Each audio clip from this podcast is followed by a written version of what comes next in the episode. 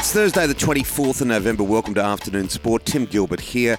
Shane Lee, how are you, buddy? I'm a bit lighter in my pocket today. Well, I believe so, Timmy. Now, you had two horses running yesterday, two of your own horses you have a share in. How did they go? Yeah, just a very small share, and uh, I probably a hair follicle is the share of both of the horses. And I woke up in the morning with such great expectation, Shane.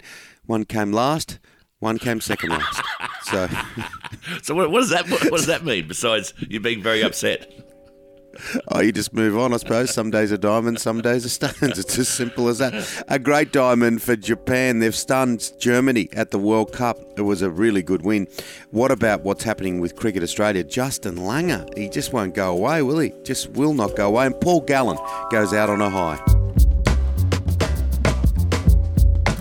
In life, the most important thing is trust.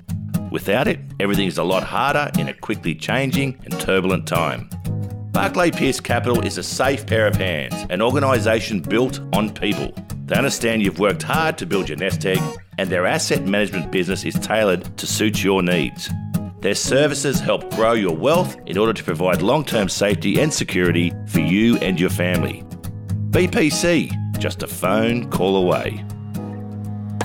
Afternoon Sport. Are you thinking about making a podcast? If so, contact the Afternoon Sport Group. We'll make it easy. With the technical know how and industry knowledge, we'll get your podcast up and running in no time. Get in touch via our website or email hello at afternoonsport.com. Well, the upsets keep on coming at the World Cup. Uh, this was a big one, wasn't it? Uh, Japan stunning Germany. Well, one of the favourites, Germany, going down 2 1 to Japan. This follows the shock loss by Argentina as well. And look, there's rumours circulating over there that some of the European and South American teams are really struggling with this with the heat. Um, and you've seen that in the earlier results here. So, uh, yeah, two big powerhouses of, of world soccer, or world football, I should say, um, with early losses. They need to get their games into order, otherwise they're going to miss out on uh, potentially making finals. Not quite a holiday destination, is it? When you think, oh, take the family to Fiji or Hawaii or go to France, go to Qatar for a few days. Look, seriously, it's it's hot. What's going to happen to these stadiums when it's over? It'll be interesting to see. I don't know what they do with. it. Yeah, well, there's also rumours going around that the royal family even paid some people to go and sit um, there for the opening ceremony, um, and a lot of them left at half time. And uh, yeah, I dare say these, not being a football nation itself, uh, they could be pretty empty. Yeah, it sort of exposed a soft underbelly for the Socceroos yesterday, didn't they? After getting out of the block so quickly uh, to lead 1 0, then to go down 4 1. But they just totally looked outclassed. Yeah, and uh, in the post-match conference, which was pretty quick actually, Graham Arnold just said uh, the French team were just too big, too fast, um, and too strong, and it did appear that way. Um, he's copying a bit of flack too because if any major sporting uh, football nation loses, uh, the manager's expected to give reasons why, and and he just answered five questions and so was out of there and just said we weren't good enough. Yeah, probably. I don't know what else you could say though. I watched the game. It's like we weren't good enough. They they just were. Look, um, sometimes we put ourselves on a, a higher pedestal than we should because they, they were beaten by a, a better team, and I'm surprised that it was four one. I thought it looked like it could have been a lot more. Um, now, Australian footballer Josh Cavallo. Now he showed an enormous amount of bravery by announcing that he was gay, and um, you know it, it. It was a big story some time back, but he's he's commented on what's going on at the World Cup. It's a a real hotbed of politics, isn't it? No matter how you look at this World Cup. Yeah, and look, firstly, congratulations to Josh for coming out um, a little while ago, and, and I commend him on that. Um, he wanted to wear the rainbow armbands, and FIFA have banned those for obvious reasons in Qatar and, and what their beliefs are. But I am just sick and tired of people trying to use sport as a politic to make political statements. I'm over it. Like sport should be there for people just to enjoy, and there should not be political agendas surrounding it. Like we, we, we have political agendas in every other medium of, of our life. Can't we just have sport where people go along and watch a match between two people or, or two countries and just enjoy it? Get away from this stuff. I'm over it. The hardest thing, though, the hardest thing though to be a contrarian on that one is that, you know, where can you do this? Like that. That's why people jump on sport, and they have done for years and years, particularly international sport, because they know they'll have the eyes of the world on them to be able to make their statement. So look, it's a, it's a, it's a, it's a difficult one. That one. Now, what about Justin Langer? Um, Lightning, this is almost becoming a bit of a rolling comedy session, isn't it? Well, Langer's come out again and um, and mentioned um, how disappointed he was, particularly with Pat Cummins and, and Aaron Finch, and said they didn't give him direct feedback, and he was hearing stuff through the media. Well, I'm I'm over Justin Langer as well. Like, mate, get over it. You, are gone. It's been a while now. Um, and Langer was saying that uh, they were using things. The media was saying, "I have a source," and he wanted to change the word "source" to "coward." So he's basically calling Pat Cummins and Aaron Finch a coward, which they are both not. Um, Justin Langer needs to move on. He lost control of that change room. His style was aggressive. Uh, it was based on fear. Um, he's an angry and um, and and holds a grudge. All the things that made him a very good batsman made him a coach with, with limited time in the game. It's just you, you can't you can't have a change room where all the players are scared of you and they're treading on eggshells. And like the way he looks at you, he's just intimidating. He needs to move on and just shut up and, and get away from cricket. Right, get over it, mate and shift the focus yeah. away from himself, yeah. don't you? You need to shift the look. Things happen to all of us at times where you know we're not happy with a decision that's made. And Mate, I, I can name you know, I can name a, a, a, number of times when Justin Langer spoke behind people's back, So he's got a short memory as well. Yeah, it. Uh, I I think that it's time, isn't it? Just time to let it go, and and they probably made the right decision if you look back at what's happened since, because all all this sort of uh, you know outspoken nature from Justin Langer is almost proof that he probably shouldn't have had the job because yep. you, as a coach, you need to be that mentor, that moderator, that uncle, that supporter. You need to be all those things. Um, so that's uh, hopefully Andrew McDonald will prove to be a great coach. Uh, now, England's women's cricket team now reportedly permitted to boycott the T20 World Cup award. Now, this is back yeah, to once uh, again your little pet subject before. Yeah, once again using sport as a political um, platform to, to have a go. This comes down to the women's team and the sponsor of the T20 tournament next year being a Saudi Arabian company, uh, Aramco. Mm. Um, and it goes back to all the human rights issues within Saudi Arabia. I understand what the girls are saying here, but you know, pe- these companies are still putting money into the sport. Um, I think they need to be above it, but you know, that that's their prerogative, I suppose. What about your mighty Blue Baggers yesterday? Well, New, New South yeah, Wales cricket team. Yeah, New South Wales plays w, playing WA, WA at the SCG. WA scored 273 in the first innings. The interesting um, part of this match is that Chris Green, who's played, I think, in the Big Bash since it started, he's been playing 10 years. Mm. He only just made his first class debut. Um, he was always considered as a, a really fast off spinner that bowled well at the death in, in T20 cricket. Yeah. Well, he's made his debut. He took four for 71 first innings. Uh, New South Wales got rolled for 93. Like they're, they're getting rolled a lot, New South Wales at the moment. Um, they then turned it around. The second innings have bowled out Western Australia for 127, but Chris Green has taken nine, nine, nine wickets for the uh, on debut um, in first class cricket, which is a huge effort. Yeah, that's one positive, yep. but uh, out for 90, that's yep. under 12 stuff, isn't it? Stay with us. We've got all the tennis, the golf, the basketball, and plenty more. Afternoon sport. John O'Brien is a legend of Australia's beer industry. In 2003, he dreamed of producing a great tasting beer that could be enjoyed by everyone, free from the ill effects of mass produced wheat and barley. John began a brewing journey blending unique aromas and flavours offered by ancient grains such as sorghum and millet. He perfected recipes over time which have led to 40 local and international awards, including three gold medals at the Australian International Beer Awards, a gold medal at the Indies, and a silver medal at the Beer World Cup.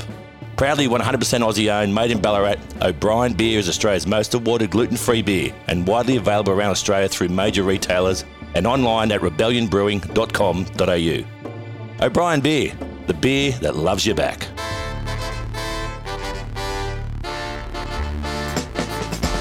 Australia's Davis Cup team um, through to the semi-finals after beating the Netherlands. This is a good win, wasn't it? Particularly with no Kyrgios. Yeah, our fearless leader, Alex de um, coming from a set behind. He was 5-7, lost the first set, then won 6-3, 6-4.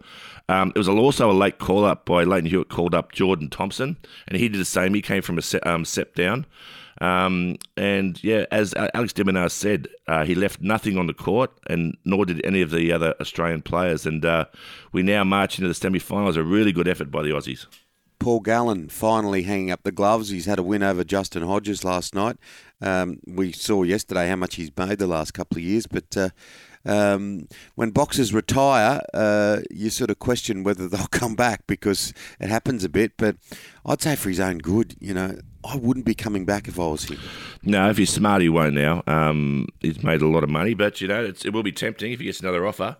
Uh, look, mm. but he was just he was a class above Hodges from a boxing sense. Um, Hodges was valiant in his efforts, but um, but Gallen with a unanimous decision in the end. Yeah, absolutely. He's got he's got the chocolates. He's certainly proven himself. Jason Day and Adam Scott speaking about getting the chocolates. Both earn huge year-ending cash bonus, and neither have done all that well by their lofty standards in 2022. No, on the golf. Course. No, so this is the PGA's marketing fund, and they give out peop, uh, funds directly relating to how much interest you create in the game. Well, Jason Day himself personally got a three million dollar check which is a nice little bonus at the end of the year, which is more than three times what he earned um, for uh, his playing earnings this year. Uh, number one in the still in the PGA marketing fund is Tiger Woods. You know, he played two matches, I think, this year, and he took home twenty-two million dollars. Yeah, he put just put it in his ashtray. Yeah. No, the, the amount of money he's got. Um, now there, there's a new name on the uh, the world stage when it comes to Australian motorsport and I speak about the world stage being Formula One. Oscar Piastri. Yeah, well, there's two Aussies, mate. Now we've got uh, young Jack Doohan as well. His very, very mm. famous father in the motorbike uh, uh, racing. Um, but Piastri, in the end of uh, sort of year, uh, they do 100 laps testing, and Piastri has done what Dan Ricciardo couldn't do. He outperformed his teammate Lando Norris. Um, really upstaged him there. Jack Doohan's got even better than that. He's uh, the number three driver for McLaren. He beat both his both the one and two drivers there, and was 11th fastest overall uh, qualifying. So really, really good um, things happening for for the young Aussies in Formula One for next year. Yeah, good on him, yeah. Jack Doohan, I know Mick well, good man, and um, what a what an, a legend. So if he could live up to any of the expectations, I know they're doing something slightly different, obviously, but uh, yeah, wish him all the very best. He's only young. Um, it's good to talk about Ben Simmons in positive terms rather than all the drama and melodrama that happened at Philadelphia. He's gone back there with his new team and he's playing well. Yeah, he is playing well. Uh, the Nets didn't win. The Nets still lost 115 to 106 versus uh, Ben Simmons' old team, the 76ers, and it started well. Mm. Uh, Simmons had, had a pretty good match personally, um, and he got the free throw line early doors. Um, and sunk both of them, which he was struggled to do when he played yeah. for 76ers, and did the old MJ, the Michael um, Jordan shrug, uh, and which ignited the crowd um, and probably got them to win in the end anyway. Yeah, well, um, the big thing for him is that he's just you know, starting to do yeah. the things that we saw him do when he was younger, and everyone was saying he's going to be the next big thing in Australian basketball, and that's why he was paid all that money to, to play in the NBA. I hope that he can just clean it up and get better and better as time goes on. Just on Michael Jordan, there's nothing like sport to, to see a grudge or someone that doesn't talk to someone, and um, it's been revealed that he hasn't spoken to Charles Barkley for over a decade. Yeah, you can see why uh, Michael Jordan was such a a genius sportsman. Um, he just follows through with everything, and this comes down to Charles Barkley said that they were probably best mates. And Barkley said at the time, 10 years ago, to Jordan that he was surrounding himself with not good people. Um, he mm. said often when you're the superstar, you, you're paying for everything. People are getting on your private jet, you're paying for the dinners. And he felt that the people around Michael Jordan weren't there for in his best interest. Well, Michael then Jordan just said hasn't spoken to him for the last 10 years based on those comments. Yeah, sport uh, sport can yep. do that. Yep. It can, it can absolutely mm. do that. Now, uh, let's finish with a uh, a story, and it involves Justin Langer and involves the late great Shane Warne. Yeah, this was uh, this was would happen often in, in the nets where Warney mm. was that good, and he would often he Warney could find faults in, in any batsman. And at the time, Langer was really struggling to play a cover drive, and Warney would say to him as soon as he came into the nets to bat, "Mate, I'm going to bowl every ball I'm going to spin it back into you, and you can hit a cover drive if you're good enough. But I know you're not good enough. Warnie could land the ball exactly in the right spot to Langer, and Langer would try to hit this cover drive. He would inside edge it. It'd go through through the gate and bowl him. He kept doing it, and Warnie was just laughing at him. The more that Warnie laughed, the more infuriated Justin Langer got. It was one of the great battles. In the end, Langer did turn around. He, he had a, an okay cover drive in the end, but uh, yeah, some of those memories with Warnie teasing him and Langer almost with steam coming out of his ears was uh, was very very good to watch. And they retired on the same day from Test cricket. That's it for afternoon sport today. Make sure you hit follow or subscribe wherever you listen. Big thank you to our sponsors Fantastic sponsors, Barclay Pearce Capital. They're only a phone call away. and our wonderful producer Dan McHugh. Thank you. We are back on board tomorrow with your daily dose of sport. We'll see you then, guys. Take care. Thanks for listening to Afternoon Sport. If you enjoyed the show, why not check out one of our other podcasts, like Strive Stronger with Andrew May? Listen in as Andrew May explores the latest in human performance with an all star cast of subject matter experts. Find it wherever you listen to podcasts or head to afternoonsport.com.